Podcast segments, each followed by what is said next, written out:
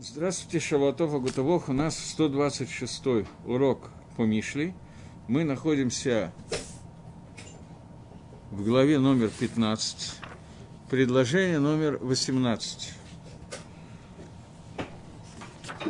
Открыл я почему-то какое-то другое, но мы в 18 предложении 100, э, 15 э, главы. И говорит Шлома Амелах так. Ишхема и Гаре Мадон – Вэрихипаем и Шкитриф. Что в переводе на русский язык, во всяком случае, так как он переводит наш переводчик, говорит, что, что человек вспыльчивый возбуждает раздор, а терпивый человек утешает ссору. Ну, примерно так. Теперь посмотрим, что это означает уже в таком переводе. Он говорит, 18, «Иш хема и гаре мадон» – Человек, который горячий, от него происходит понятие, которое называется «мадон». Что такое «мадон»? Переводится это на русский как «ссора». Посмотрим, что это значит. Говорит Мальбим, что есть разница между понятием «риф» и понятием «мадон». Но на русском оба понятия означают «ссора». Есть разница между двумя видами ссоры. «Мадон» – это ссора, которая происходит от слова «дин» – суд – что есть, что медьяним ализе давар, люди судятся о какой-то вещи. Вы адаварши мединим алав гуси гариф. И вещи, с которой у них происходит судебный процесс, это причина их ссоры. Вериф и ссора, она включает все, любую, а слово ссора, она включает любую ссору, независимо от ее причины. И здесь говорится о том, что человек, который судится, он лехархер лериф, он склоняет суд к ссоре. То есть, тот человек, который по своей природе, у него всегда он ищет какие-то танут, какие-то возможности поговорить, поспорить и так далее. И он ищет волей-неволей причины для суда. И таким образом он рождает ссору. То есть человек, бывают такие люди, которые ищут возможности пойти в суд и посудиться по какому-то поводу. Большая часть людей, с которыми я знаком, они не хотят идти в суд, потому что я тоже. Даже когда это надо делать, просто по причине лени такой вот обычной.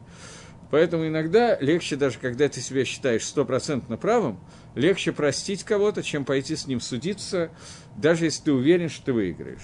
Дери Гагав, просто по дороге. Рафхаим Каневский Шалита очень рекомендует, когда возникают всякие споры, не прощать, а идти в суд потому что он говорит, что очень большое количество людей, они на 100% умерены, никаких сомнений нету, что они, безусловно, правы, поэтому они не хотят идти в суд и прощают, а на самом деле может оказаться, что прощать нечего, на самом деле должен я, а не он, никто мне ничего не обязан, а я уверен, что он мне был должен, я его простил, и теперь я чувствую себя таким праведным, и всю оставшуюся жизнь буду при возможности напоминать ему, что я тебя простил, а ты такая сволочь мне не прощаешь. А на самом деле мне было прощать нечего и так далее. Поэтому в случае, когда есть ссора, а ссоры бывает для каждого из нас совершенно очевидными, что я прав, потому что я всегда прав просто по определению, то в этой ситуации иногда, когда есть вопрос денежных отношений, или часто, нужно пойти в Бейздин, а не спорить по какому-то поводу.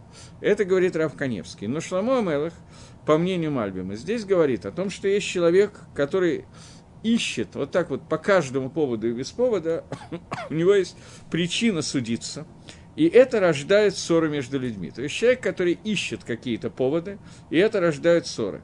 И такой человек, горячий человек, с большим темпераментом, он рождает и начинает рождать эти суды и ссоры. И дальше будет сказано, что человек, несмотря на то, что он рождает ссоры и так далее, то этот человек обычно, он Рав Пеша. У него есть много э, большие э, грехи. Объясняется у нас, что есть разница между человеком, э, характеризующимся на русском одними и теми же свойствами, свойством аф и словом хема. И то, и другое хом, горячий, аф гневливый, дословный перевод. Но хема – это когда человек начинает возгораться утепляться из-за своего касса, из своего гнева внутреннего. Слово «ав» – это гнев, который внешний, говорит Мальбин. То есть есть два проявления темперамента человека в отрицательную сторону. Это проявление «ав» и «хема», внешнее и внутреннее проявление гнева. Дальше будет объясняться, что человек, который характеризуется понятием аф, внутреннего гнева, поскольку он хочет сделать человеку какое-то зло, сделать ему плохо, он на него злится, то это рождает понятие игра Мадон. То есть он начинает с ними судиться и искать возможности пойти с ним в суд, искать возможности предъявить к нему какую-то претензию. Человек же, который, это человек, который характеризуется словом «аф», гнев внутренний. Человек, который характеризуется хемой, это внешнее проявление гнева, то есть оно настолько в его сердце э, разогревается и кричит, и визжит, и так далее, что этот человек называется Рав Пешер. У него много грехов, много пшиет, много ошибок. И он делает зло товарищу без Дин и Мадона. То есть этот человек не в состоянии добраться до суда, судиться, начать выяснять отношения. Он э, занимается другой, другим проявлением своего гнева, который выходит наружу. Это проявление гнева выходит через убийство, через грабеж, через разбой. И здесь сказано, что иногда человек, который характеризуется внешним проявлением своего гнева, он, тем не менее, доводит до суда – и он хочет включить свою хому, свой, свой внешний гнев таким образом, чтобы он вышел наружу, наружу через Мадон и Мишпат, через два вида суда. То есть он рождает в себе возможность поссориться таким образом, чтобы это произошло двумя путями. Точка. То есть есть два вида гнева, и хидуш этого посука, как объясняет его Мальбим, потом мы увидим, что Гаон очень мало пишет на эту тему, как объясняет Мальбим этот посук, что два вида гнева, которые есть у человека, внутренний и внешний, по идее своей они работают по-разному. Внешний гнев, он, рожа... он толкает человека, там ничего внутри не горит, он сразу же выходит наружу. И поэтому, поскольку потерпеть немножечко такой человек не может, то это сразу выражается в то, что, грубо говоря, в морду либо украсть, либо ограбить, либо еще что-то, либо просто оскорбить. Все сами знают, как эти виды гнева проявляются. Внутренний гнев, который человек хочет и может в себе копить, как правило, говорит Мальбим, он проявляется в том, что этот человек доводит конфликт до суда. И он как бы, поскольку внутри него все находится в состоянии близко к 100 градусов по Цельсию, то поэтому этот человек кипит внутри. И, соответственно, он ищет возможность обратиться к судье для того, чтобы конфликт, который назревает, он вышел в какую-то оболочку в виде рамков Торы. Но Другой вид людей, который называется Эрих Эпаем, человек, которого долгое терпение, терпеливый человек, и он отличается не тем, что его гнев находится внутри и остается в состоянии гнева, а наоборот. Он отвечает всегда добродушно, мягко и так далее. И эти мягкие ответы, мягкость в общении, она предотвращает рождение хемы, предотвращает рождение внешнего гнева, и тогда это спускает на тормозах многие вещи, и ссора, которая начинается, она благополучно кончается. Потому что человек в состоянии лифаес, умиротворить другого человека мягкими словами. И несмотря на то, что человек хотел судиться или хотел грабить, хотел ссориться, тем не менее этот гнев утихает, и ссора, которая начинала рождаться, она уже сразу же кончается. Так объясняет э, Мальбим этот посук. Одну секундочку. Есть еще одно место, не одно место, но одно, которое мы сейчас воспользуемся, может быть, которое Мальбим объясняет немножечко похоже, но раздвигает акценты.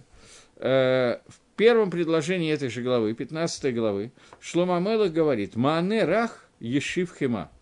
Э, мягкий ответ он возвращает, он успокаивает хему, Водоворецов и алеав, а вещь, которая связана с эцев, то есть э, с э, горечью, он возгорает гнев, гнев, который называется ав. И там Мальбим пишет, я понимаю, что все наизусть помнят Мальбим, мы совсем недавно его учили, но тем не менее. Там Мальбим пишет так, что есть разница между хема и ав. Хема – это гнев, который сохранялся в сердце, и огонь в нем горел, а ав – это хицани, это внешнее проявление, то есть очень похоже тому, что здесь. И аф сразу же, э, аф это то, что сразу же открывается, а хема это то, что хранится внутри.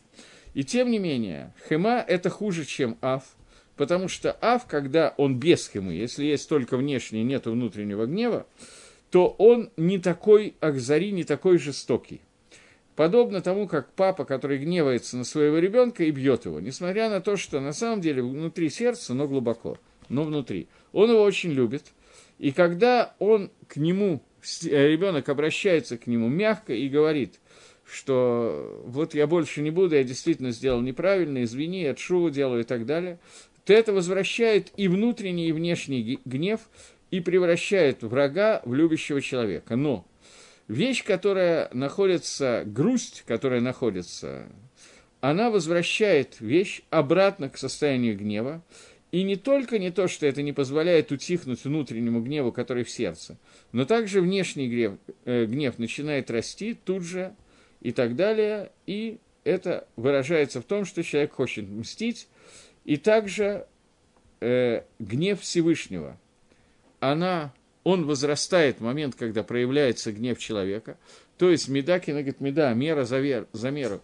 Всевышний отвечает человеку, в котором есть эти два качества гнева, и э, тогда Всевышний начинает, назовем это понятие мстить, то есть отвечать мерой за меру, и человек получает наказание, которого мог бы легко избежать, поскольку качество гнева, которое находится внутри человека, они же рождают качество гнева по отношению к этому человеку Всевышнему. Агро здесь пишет очень мало и очень коротко. Он говорит, что человек, у которого есть хема, он э, обращается к понятию суда. Су, э, и это рождает ссору, как сказано. Потер маем решит Мадон, что э, начало, вот плотина, когда плотина прорывается, это начало вот Мадона, начало такого вот прорыва. Мадон происходит от слова «дин», что когда люди начинают ссориться с кем-то, то он делает с ним дин, он сделает с ним закон, судится по закону, и думает, что он сделает ему изначально Микод Манднан, изначально по суду. Риф, понятие ссоры, это середина ссоры, не самое начало ссоры, а середина ссоры. Таким образом, в отличие от Мальбима, который объясняет понятие Мадон, это понятие суда с человеком, то, э, может быть, это похожие понятия, но Гаон подходит, исходит из того, что есть начало, суда, начало ссоры, которое вначале можно легко как бы спустить на тормозам, а есть середина и конец ссоры. И это человек, который ишхема, человек, которого гнев является преобладающим качеством, то он рождает вот этот вот мадон, то есть он начинает ссориться. Начинает ссору, которой изначально не было. Но понятие Эрих и Паем, человек долготерпивый, он спускает на тормоза, и даже ту ссору, которая уже шла, она, благодаря долготерпению человека, она, ее легче прекратить, и она спускается и останавливается и затихает. Э, в начале этой главы Гаон объясняет первое предложение. Понятно, что первое предложение очень пересекается с нашим предложением. И здесь сказано, что Маанерах и Шив Хема, что мягкий ответ, он убирает хему, он убирает гнев. Имеется в виду, говорит Гаон, что есть разница между Аф и Хема, так же как Мальбим, он делает разделение на два вида гнева. Он говорит Аф, Гу, но он делает разделение немножко другое. Он говорит, понятие Аф – Помните, что по Мальбиму Аф – это внешнее, Хема – это внутреннее. По мнению Гаона, Аф – это то, что происходит, гнев, который выражается словами и разговорами, словом и речь, э, мыслями и словом. И это начало гнева, которое происходит. Но хема – это то, что тот гнев, который выходит в массе, который выходит в действии. И тогда получается, что это продолжение гнева сов каас, продолжение гнева, то, что вытекает из гнева. Э, или маасе каас, это гнев, который выражается действием. И это то, что сказано, что маане рах и шивхема, что человек, который отвечает мягко, он останавливает хему, то есть он останавливает хему, которая, и, когда, которая послана для того, чтобы что-то сделать или уже делает. Это останавливает вот эту вот ссору, в этот гнев, который является уже в форме действия, он останавливается, э, в том случае, если ему отвечают человек, который проявляет гнев, отвечает ему мягкими словами, и тогда этот гнев и каас останавливается. Но в случае, если есть эцев, если есть какая-то грусть, то это яле аф, то это поднимает аф. Э, в русском переводе он объясняет, что такое маасе, вот грусть, он объясняет, как резкое слово возбуждает ярость. То есть то, что написано на Лашон Кодыш, как э, Шломамела говорит, что, секундочку, давар эцев, э, да, слово грустное, он переводит как слово резкое. Ну, может быть, это как бы подходит, подходит к переводу. То есть человек, который говорит вещи, отвечает вещами грустными и плохими, он делает так, что Аф, который был в начале – только в самом зародышном состоянии в виде слова или мысли у другого человека, он поднимает его сейчас до уровня нормального гнева, и вот это вот алия, это вот поднятие, ведет к тому, что человек ему отвечает. Таким образом, чтобы подвести итоги этого предложения. Шлома Мелах ищет, как прави, э, объясняет нам, как правильно общаться в тот момент, когда против себя направлен гнев другого человека. Два вида гнева, внешний и внутренний, словом и делом. Э, немножко по-разному объясняет Гагро и Мальбим, но суть не меняется от этого, что мягкий ответ, который ты даешь в этом случае, может успокоить даже, когда плотина уже немножко прорвалась, но грубый ответ даже в самом начале ссоры может привести к такому нежелательному результату, что ссора, ссора очень сильно вырастет. Но Человек, который Эрих и Паем, человек, у которого есть терпение, то даже когда уже идет серьезная ссора, то терпение может помочь в этом состоянии и убрать, ликвидировать эту ссору. Я подумал, что здесь Шлома Амелах использует слова, которые сейчас как бы в середине Илула, на следующей неделе еще более станут актуальными словами. Он использует медот человека, который умеет погасить гнев – как меду, которое качество, которое называется эрихепаем. Качество эрихепаем встречается в Торе, когда Всевышний открывает Машир Абейну свои качества, 13 мер милосердия, которые исходят из Творца, и одна из них называется Эрихепаем «долгое терпение».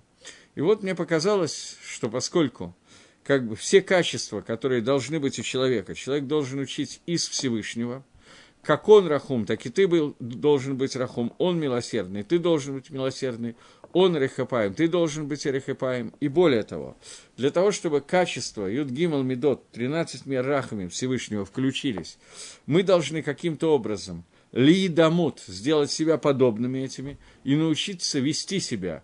Бедерих, который ведет себя Всевышний, то поэтому здесь нужно попытаться понять, как работает эта меда, это качество для того, чтобы мы могли включить ее в себя.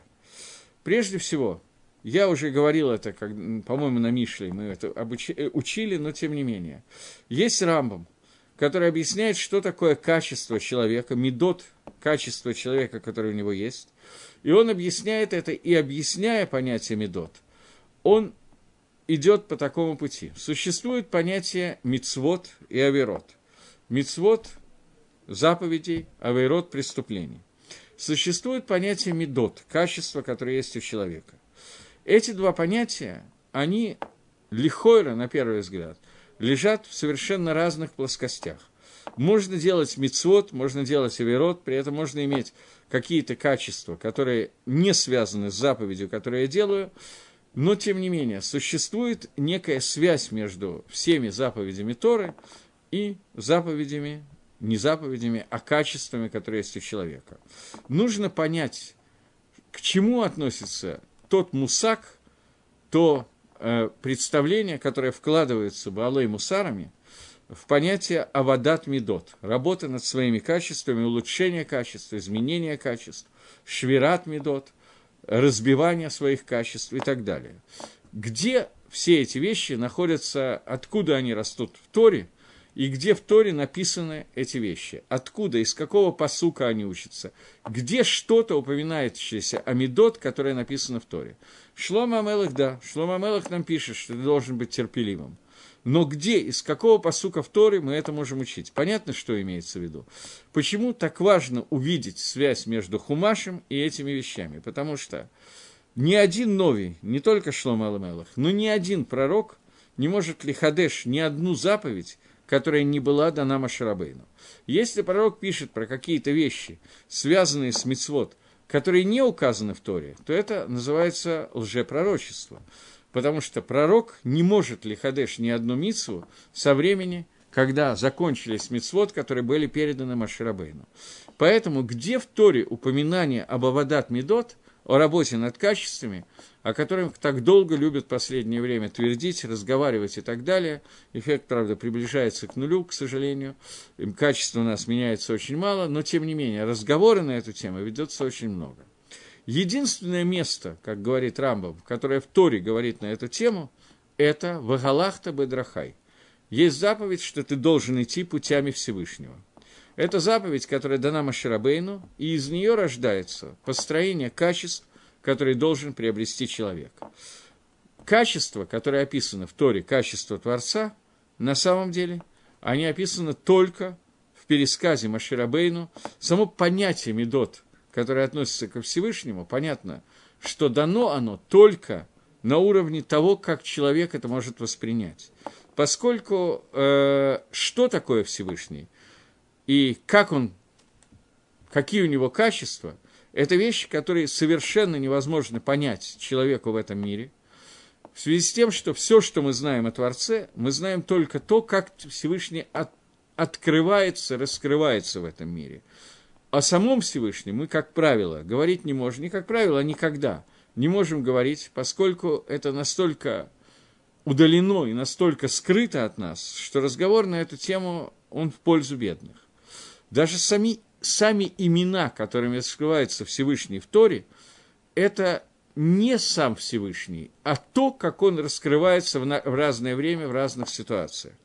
Когда Маширабейну спрашивает Творца, вот я пойду в Египет и скажу, что Всевышний мне открылся. Меня спросят, как зовут Всевышнего, что я должен ответить на этот вопрос, то объясняет Всевышний, что зачем ты спрашиваешь, как мое имя, Объясняет Рамбан, что сказал Всевышний. Нет у меня имени, говорит Всевышний, Альга Маасай, они не кра. В связи со своими действиями я раскрываюсь. Раскрытие Всевышнего – это всегда раскрытие во влияние на мир. Внутри этого раскрытия периодически раскрывается медот качества Творца, и в соответствии с этим качеством мы должны воспитывать свои медот. Качества, которые описаны в Торе, они описаны очень коротко, и очень непонятно. Тот момент, когда Амисраэль сделал золотого тельца, Маширабейну 40 дней молился на горе Синай, или не на горе Синай, Всевышнему, по поводу того, что Всевышний его простил. Агро считает, что это была молитва, 40 дней молитвы были не на горе Синай. Раша пишет, что на горе Синай, да, Тосфос, что тоже на горе Синай. По мнению Раши и Тосфос, Маширабейну поднимался на гору Синай три раза. По мнению Рашбы, Гагро, Агром Ахрия доказывает, что это было только два раза, но 40 дней тфилы, который молился Маширабейну, он молился, и мы читаем эту молитву в, молитву, э, в чтении Торы, которое приводится в посты, когда мы читаем Вейт Палель в Маше Леа Кодыш Барагу, и там сказано, что Маше молится и говорит, Вспомни заслуги Авраама, Ицхака и Якова и так далее. И Всевышний отвечает на молитву Маше и прощает Амисраэль. Произошло это в Йом-Кипр. И в Йом-Кипр Машрабейну получает вторые скрижали завета, которые доходят до нас. Поэтому мы уже об этом говорили. Основная Тора, которую мы приняли, это Тора Йом-Кипра, а не Тора Шивота. Но когда говорится о даровании Торы на горе Синай и в Йом-Кипр, получение нами двух, вторых скрижалей завета, то перед паршой перед отрывком от вторых скрижалей написана такая э, известный мидраж. Э, я не буду сейчас цитировать Хумаш. В Хумаше написано «Ваевор Гашем Альпанав Ваикра» и прошел Всевышний через, перед своим лицом и обратился и сказал. И дальше приводится Йод Гимал Медот Рахамим, 13 мер милосердия, которые описаны в Торе.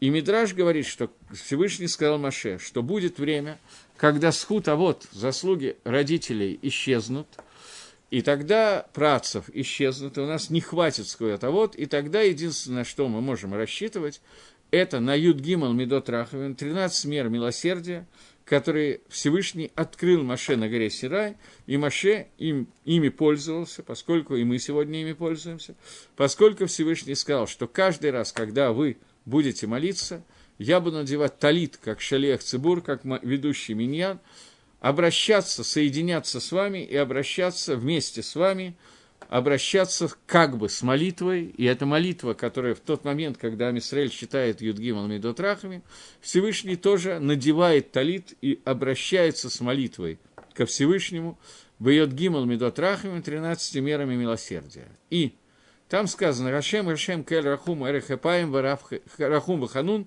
Эрих Эпаем, Вараф Хесед. Дальше мы не пойдем.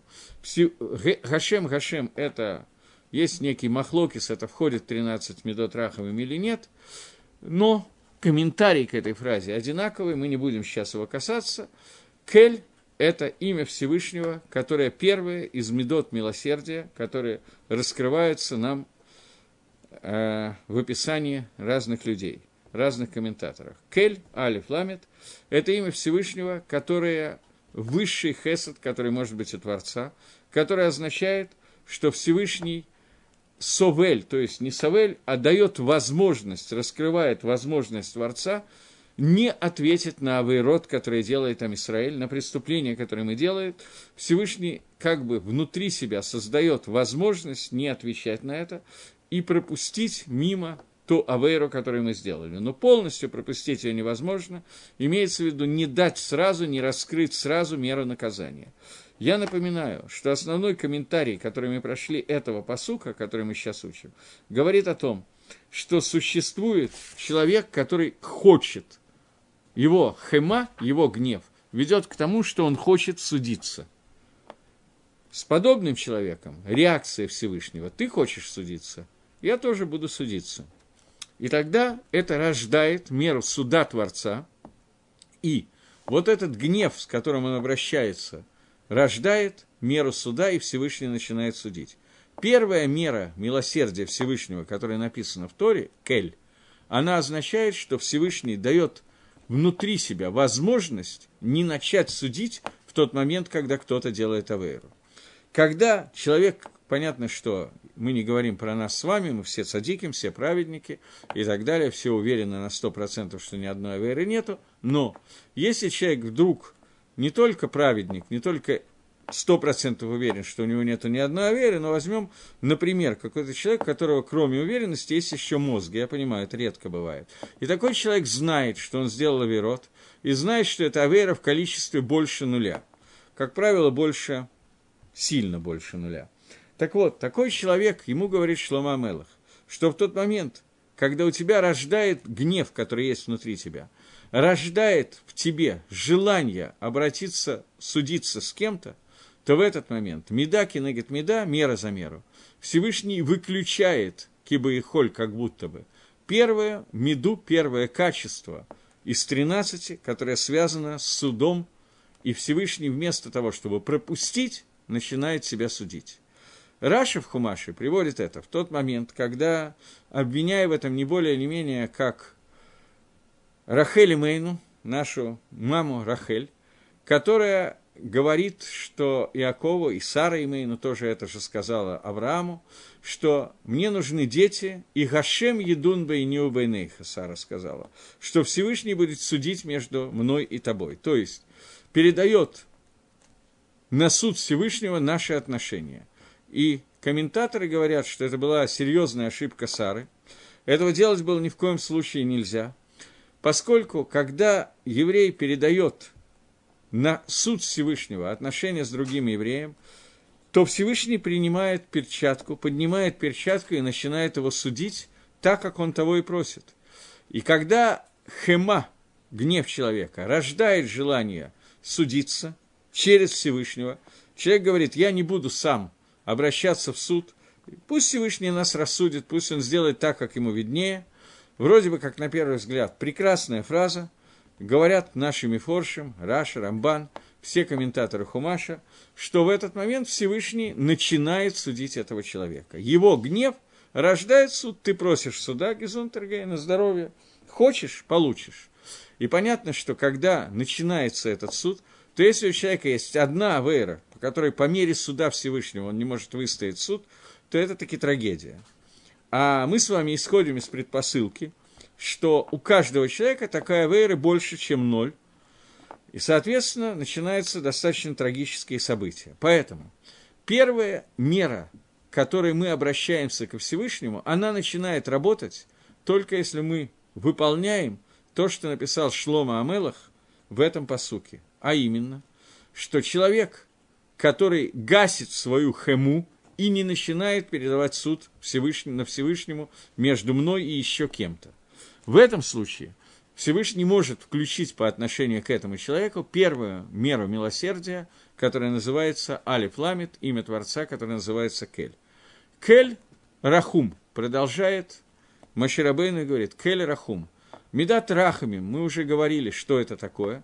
Медат Рахамим – это не просто, это немножко выше, чем мера Кель, которая была. Кель – это дает возможность Всевышнему не судить. То есть Всевышний дал сам себе возможность не судить человека, оставить Авейру как бы без ответа. Но понятно, что, ответ, что это невозможная вещь. Любая Авейра, любой человек, который говорит, что Акодыш э, Баруху Ватран – Всевышний, он ватран, он миватер, он не обращает внимания, об этом сказано, что на него не обращают внимания в этом мире. То есть реакция такого сказать, что Всевышний не обратит внимания на мою аверу, это, это глупость, которая приводит к тому, что Акодыш Баргу отворачивается от этого человека, не обращает на него внимания.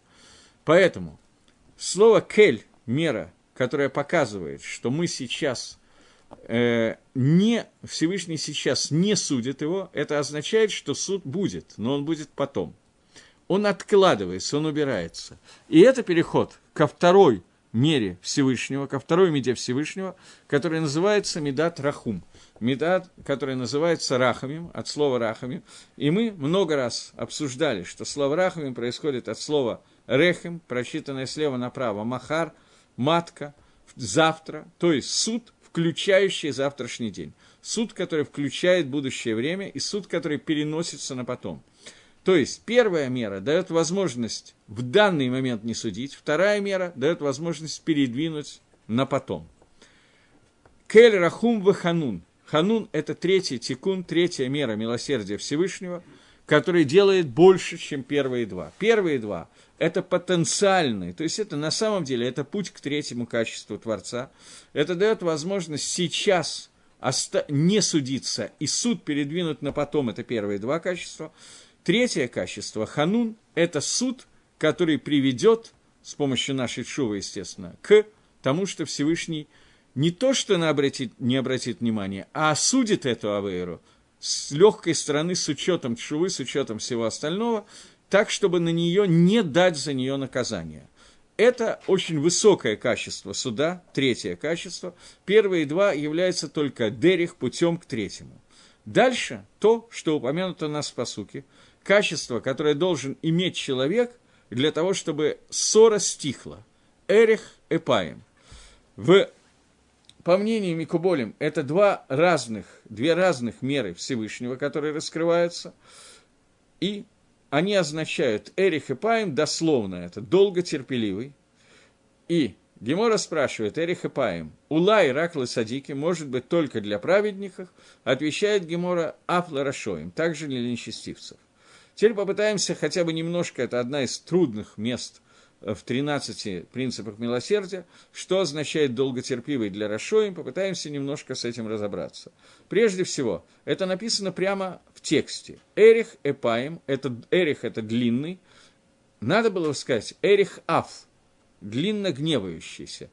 Аф это гнев, но Эпаем это два вида гнева, то есть Эрих Эпаем не только для праведников, но и для нечестивцев. Это два качества, о которых много чего написано, в частности, об этом написано в общем вся книга Иова, которую мы когда-то учили, что существует два понятия – цадик верало, раша ветофло. Две вещи, которые, вопрос, который задавал Машир Абейну, как может быть в мире цадик, которому плохо, и как может быть в мире раша, которому хорошо. Не имеется в виду, что я сейчас отвечу на, ответ, на вопрос, который не понимал и так и не понял Маширабейну. Понятно, что сказать, что мы сейчас с вами узнаем ответ, на который Всевышний отказался дать ответ Маширабейну на его вопрос.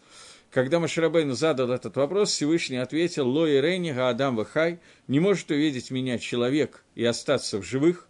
То есть, это знание, понимание, что такое цадик, которому плохо, и Раша, которому хорошо – это возможно только со стороны Всевышнего. Человек это понять до конца не может. И то, что я сейчас собираюсь сказать, безусловно, Бавадай, Маширабейну знал и понимал, но тем не менее с этого начинается вопрос. Маширабейну хотел узнать детали, в детали мы входить не будем. Маширабейну хотел увидеть, как каждый цадик, которому было плохо, и каждый раша, которому было хорошо, какое именно воздействие он оказал на весь мир – и что именно благодаря его страданиям или наоборот благодаря его наградам привело к полному тикуну, к полному исправлению, к завершению мира. Это сказал ему Всевышний, что это может знать только тот, кто владеет понятием времени и находится вне его, то есть только Творец, поэтому Ло и Ренни не может видеть меня человек и остаться живым. После смерти, цадиким, могут понять ответ на этот вопрос, и это одна из вещей, связанных со Схаром Аламаба, с наградом в грядущем мире, когда перед человеком сложится вся мозаика, вся картина каждого и каждого, мицвод каждого, авирот каждого, э, другие вещи, которые не мицвод и не авирот, которые делал каждый человек, как именно любое действие любого человека в мире привело к исполнению замысла Творца – Цадиким увидит это, и это будет награда праведникам в грядущем мире, одна из наград или основная награда. Это пир, который будет во время, когда будут угощать праведникам Левиатана, он не увидит, как каждое действие человека было милува, было проводилось, его провожала цель Творца и для чего каждого действия пришло. Но сегодня мы не можем этого знать, но то, что мы можем понять, мы можем понять праведника, которому плохо, и Рашу, которому хорошо, что для нечестивца существует то, что он пропадает из будущего мира. Никакая награда к нему не относится, поскольку он нечестивец. Поэтому он получает за все, что он сделал, награды в этом мире, для того, чтобы награда была дана, и не нужно было ему давать награду в будущем мире, потому что он к ней просто не имеет отношения, но это с одной стороны, поэтому будущий мир к нему и он – это две большие разницы, как говорят в Одессе, но с другой стороны – Нету ни одной вещи позитивной, которая сделала какое-либо творение в этом мире, за которое Всевышний бы не заплатил.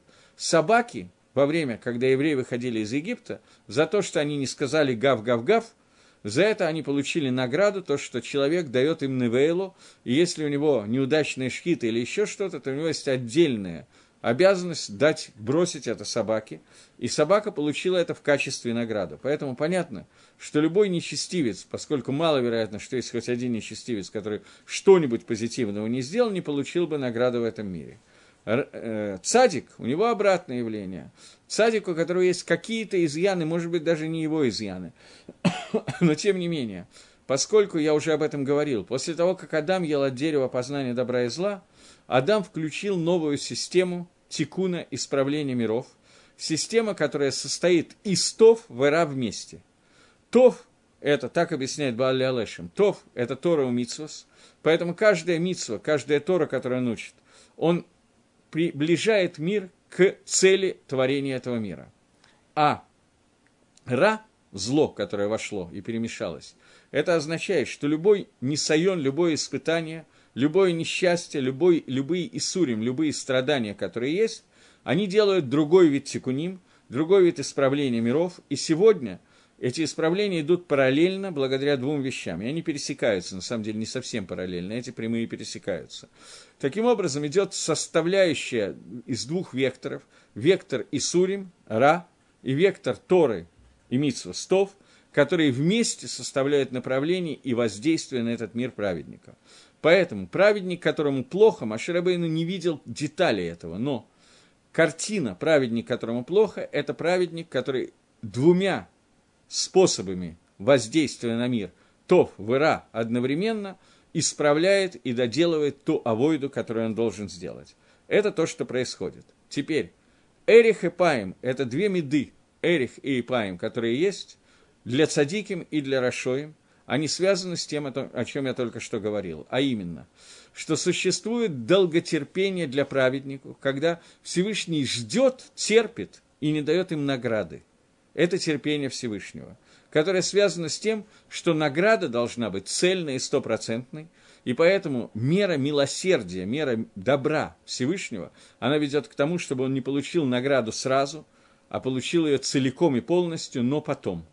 Это первый вид терпения Всевышнего – не дать награду тут же. Вторая мера терпения Всевышнего – это для Рашоим.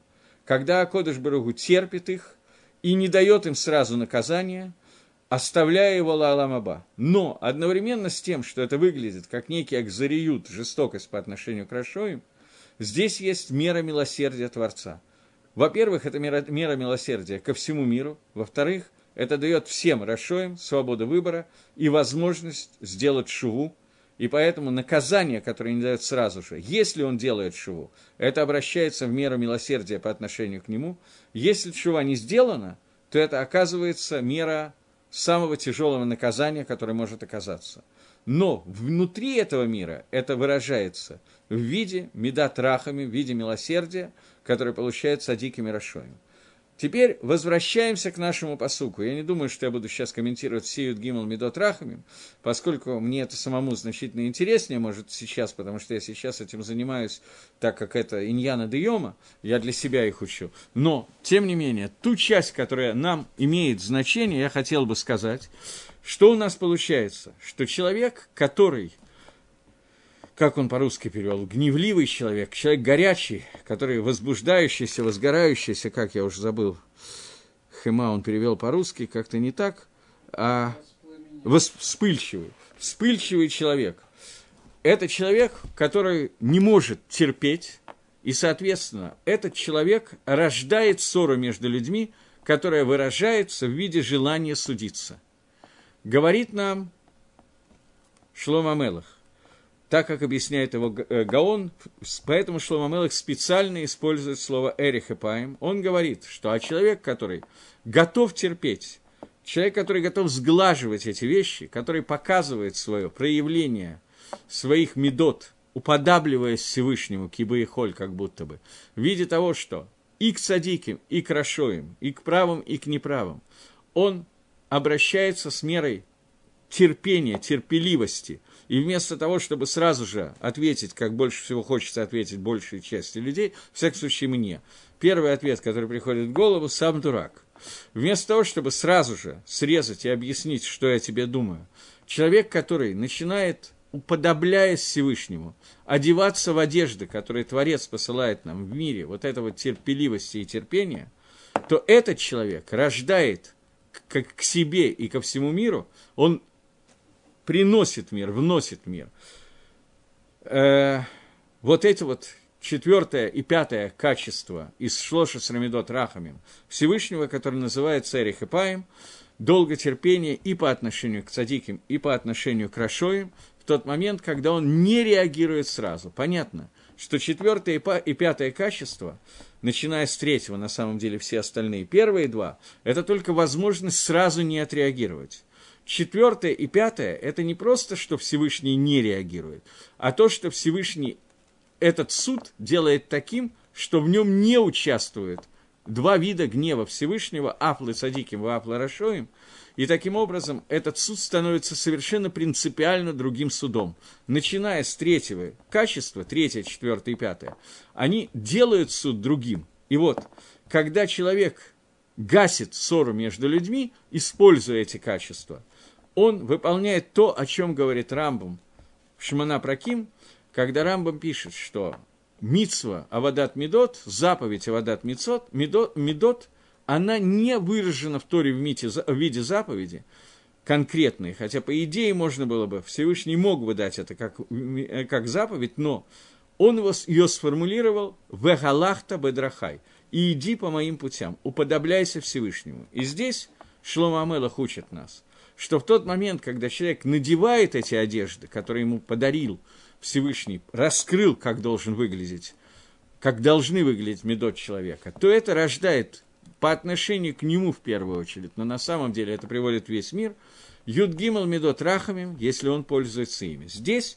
мы говорим только про две меды, которые говорится Эрих и Паем, но эти две медот, они вырастают из предыдущих, поэтому раскрываются сразу первые пять медот Рахамим Хакодаш Баругу, и пока на это хватит просто. Когда мы готовимся, я надеюсь, что мы все готовимся к Роже Шане, в Роже Шане эти Юдгимл Медот Рахамим ни разу не считается и не произносится, поскольку это пустая трата времени. Рожа Шана – это Йом Гадин, когда работает мера суда, а мера Рахамим должна быть раскрыта, и мы должны попытаться ее раскрыть. Ходы Шилул, поэтому Спардим весь Ходы Шилул считают слихот, Ашкиназим – Икар, Тикуна, э, установление слихот, которое считается Ашкиназим, это Кавгей, Элул – мы делаем это чуть раньше, потому что мы всегда делаем Муцей Шаббат, или чуть позже, в зависимости, ну не позже, позже не бывает.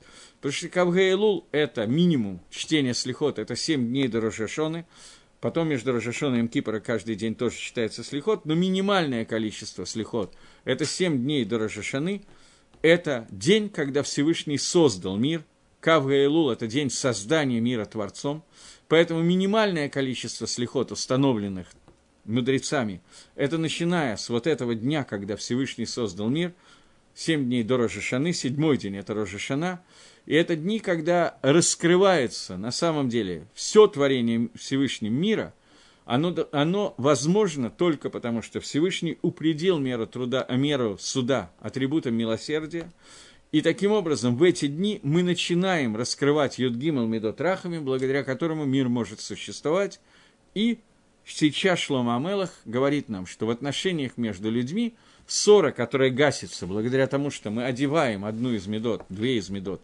Эрих и Паем, таким образом мы гасим ссору между людьми, и тем самым мы открываем эти медот, которыми Всевышний руководит всем миром, для того, чтобы мир мог остаться в существующем состоянии. Окей? Я думаю, что про Юд Гимел Медот достаточно, и можно перейти к следующему посуку. Эмэш, что я состо... думал, что мы пройдем сильно больше, но это у меня стандартная проблема. Следующий посук номер 19. С другой стороны, я хотел немножко зацепиться и поговорить. Это Иньяна Дейома. Это вопрос, связанный с сегодняшним днем. И если вся подготовка к Рошашоне, которая у нас будет, будет состоять только в том, что мы купим голову рыбы, немножечко морковки – и яблоко, сунем все это дело в мед, перемешаем и скажем, и рацион и так далее, то будет очень трагичная ситуация. Поскольку настоящие ньяна дьема, которые есть сегодня, то, что связано с сегодняшними днями, это раскрытие Гимел Медот Рахамим, которые мы должны учить и понять, что именно мы будем молиться до, с 20, грубо, с 25 Илула до Йом Кипора, после Рожашона немножко увеличивается, еще на один раз больше – это говорится, прибавляется новый слихот и так далее. И если мы не сможем в это время включить Едгимел Медот Рахамим, который Всевышний обещал, что мы включим, то таки плохо. Поэтому первое, что нужно понимать, кроме комментариев, которые обязательно надо учить на эти Едгимел Медот Рахамим, чтобы читать их как-то продуманно, более или менее, настолько, насколько мы можем. И не дай бог не читать в русском переводе, поскольку это полная бессмысленность, то есть можно читать по-русски, но это полная бессмысленность перевести – это не то, что объяснить, о чем идет речь. Поэтому, когда мы читаем их, мы должны знать одну из вещей. Человек, который сам становится рахум, то к нему Всевышний относится с рахамим. И не только к нему, но это входит в мир. Поэтому главная наша задача – одеть эти медот на себя, примерить их немножко, хотя бы ненадолго, и тогда они войдут в наш мир через Творца. Девятнадцатое предложение говорит, пусть путь ленивого как плеть терновой, плетень терновой, дорога же благочестивых ровная, кошмар и тихий ужас. Но теперь попытаемся понять, что имеется в виду. Дерих Ацель. Дерих – дорога, по которой идет ленивый человек. Кимышукат Хедек. Ворохи Шарим Салула. То перевод на русском вы уже слышали, а теперь посмотрим, как можно это объяснить. Прежде всего, Рамбам пишет, э, Мальбим пишет, я извиняюсь, что есть разница между понятием дерих и понятием орах, которое он приводил много раз. Дерих по-русски эти два слова не имеют никакой разницы. В переводе дорога, путь. Люди с самого начала сразу же пытаются ее по-разному перевести, потому как на иврите. Но между словом дорога и словом путь нет никакой разницы в оттенках, который есть на Лашон Кодыш, который имеет в виду Шлома Амелах. Во всем книге Мишли Мальбим десятки раз говорит, что Дерих – это такая широкая, большая дорога, по которой идут многие, Орех – это путь, выбранный для единиц, который узенький и маленький. Теперь читаем, как пишет это Мальбим здесь. Ежели в деле есть разница между Дерих и Орех. Дерих – это большая дорога, которая ведет от города к городу. Орех – это путь из города в маленькие деревеньки. Человек, который ленивый, он, ему лень ходить. И даже большая дорога, по которой идут много народу, ему кажется, как будто он должен идти э, в одиночестве по тонкой тропинке, что ему тяжело пройти с одной стороны э, в другую сторону, даже если на этой дороге есть какой-то забор и так далее. И со стороны, которая тянется, она ему кажется тонким-тонким путем, которая ранит колючками ноги путешественника. Люди же, которые называются Ешарим, люди, которые называются прямыми, даже узкая тропинка, непостоянная, где никого нету, для них она слула. Что имеется в виду? Как будто слула от слова «масила». На современном иврите «масила», даже не знаю, как сказать, лыжня, это какая-то проложенная дорога, проложенная трасса, которая ровная и удобная для того, чтобы по ней пройти – Поэтому отсюда взялось название Ешар и Масила, книги Рамхаля, очень известные, Масилат, Ешарим, путь, по которому идут прямые люди. Вот это вот Масила, хорошо проложенная для них, на самом деле это узкий путь, по которому иногда тяжело и уколешься, и еще что-то, но для Ишарим эта дорога как хорошо проложенная трасса междугородняя, поскольку в их глазах это э, это, путь, это дорога. Кто такой Ешарим?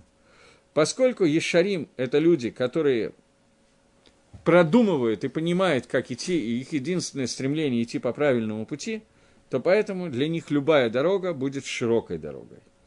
Э, теперь, со стороны Нимшаля, со стороны примера, который мы привели, говорит Мальбим, получается, что человек, который отслан, ленивый человек, ему лень идти по дороге мудрости Торы – и ему кажется в его глазах, что эта дорога, она э, полна, как он там перевел, тер, тер, терни, я не очень точно знаю, что такое терни, но, но на иврите это звучит молоко цим, полна колючками. Почему не используют слово колючки в русском, я не знаю. Э, эта дорога, несмотря на то, что она постоянная, и по ней ходят много людей, то она полна колючек, что он считает, что невозможно Почему она для него так колется, такая нехорошая дорога? Потому что он считает, что физически невозможно завоевать, победить свою тайву и идти против своей Эцергары. Тем более, что он не может идти по маленьким путям, которые относятся к Ешарим, которые нужны людям, которые, каждый из них выбирает свой узкий путь служения Всевышнего.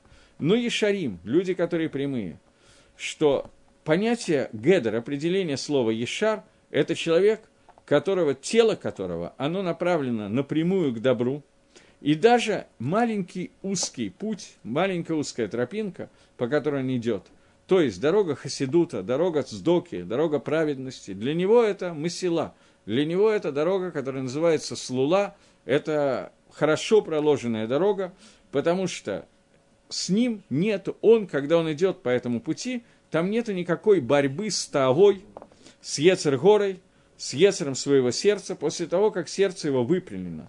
И это разница между цадиком и Ишар. Ремальби много раз пишет, и все остальные тоже, что понятие цадик – это праведник, который постоянно находится в состоянии внутренней борьбы. У него есть Таева, у него есть Ецергора, она у него не побеждена. И она все время, каждую минуту пытается ему сказать, давай мы сделаем то-то и то-то. Но человек, который праведный, он постоянно находясь в борьбе, постоянно побеждает и постоянно не делает ни одной аверы. Это понятие цадик. Понятие Йошер, которым пользуется в данном случае Шламу Амелах в переводе Мальбима, это человек, который уже смог победить свою Ецаргару, и та его не производит на него никакого негативного впечатления, потому что он знает, как правильно себя вести, поэтому даже маленький путь для него как огромная прямая дорога.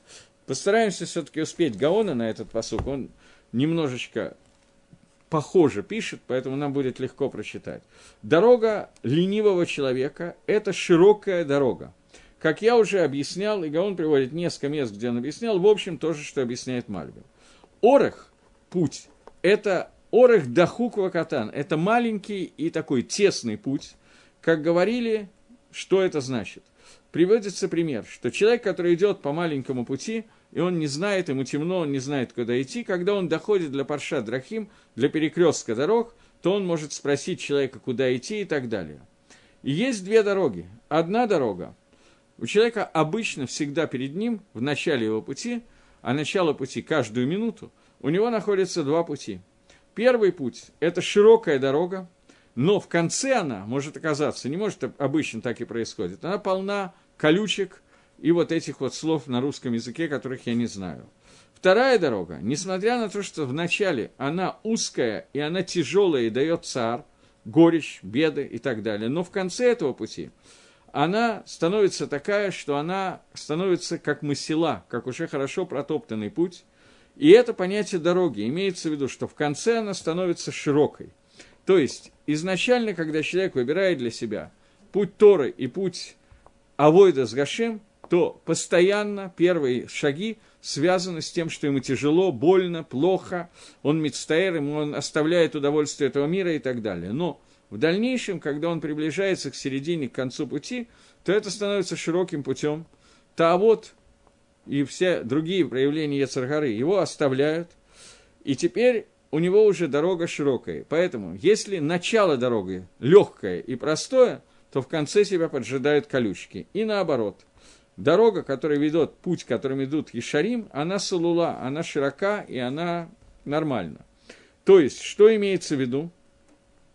Э, сейчас, секундочку, я потерял, что Ешарим, они идут изначально по тяжелой дороге, и у них есть сар, у них есть горечь, и у них есть скоцер нефиш. Тяжело им, их душам так идти, но после этого эта дорога становится то, что сказано в примере Арухава цара. Она длинная, но она короткая. После этого эта дорога становится широкой и удобной. И об этом здесь сказано четыре вещи, о которых говорит Маширабейну, обращаясь к Амисраэлям перед смертью в книгу Дворим. Он говорит в 10 главе Дворим, он говорит, а вот сейчас, Амисраэль, что Гашем просит от тебя? Ш, э, а только бояться Творца, раз, пути по, идти по всем его путям, два – любить его три. И вот здесь, а что четыре? Секунду, что Гашем просит от тебя? Бояться Гашема, идти по его путям и любить его. Четвертое он не назвал. И вот эти пути, о которых сказано, это качества, о которых я говорил, комментируя предыдущий посук. И, э, и их два. Тава и Каас. Поэтому они разделяются и становятся четыре пути. Отсутствие тайвы и отсутствие гнева. И это Тов Миад Байрад Ашем – и об этом сказано. Хорошо немного с боязнью Всевышнего, то есть бо, бо, бойся Всевышнего, это раз. То Архат Ехер, хорошо дорога зеленая, плохая дорога, но с Агава Дашем, с любовью ко Всевышнему, это Агава. И последняя, Ишхима, человек, который, у которого есть гнев, о котором мы только что говорили, это относится к понятию гнева Кааса. И дорога лентяя, это связано с тобой. Лентяй – это человек, который уступает своей тайве, своему стремлению удовольствия этого мира, потому что Ацлан, он из-за того, что он хочет находиться в удобствах, в богатстве и так далее, то ему очень тяжело найти правильный путь, и это четыре вещи, которые забирают его от нужного ему пути. Человек, который Ешар, это тот человек, который приобла... смог одолеть вот эти четыре соблазна, о которых мы говорим.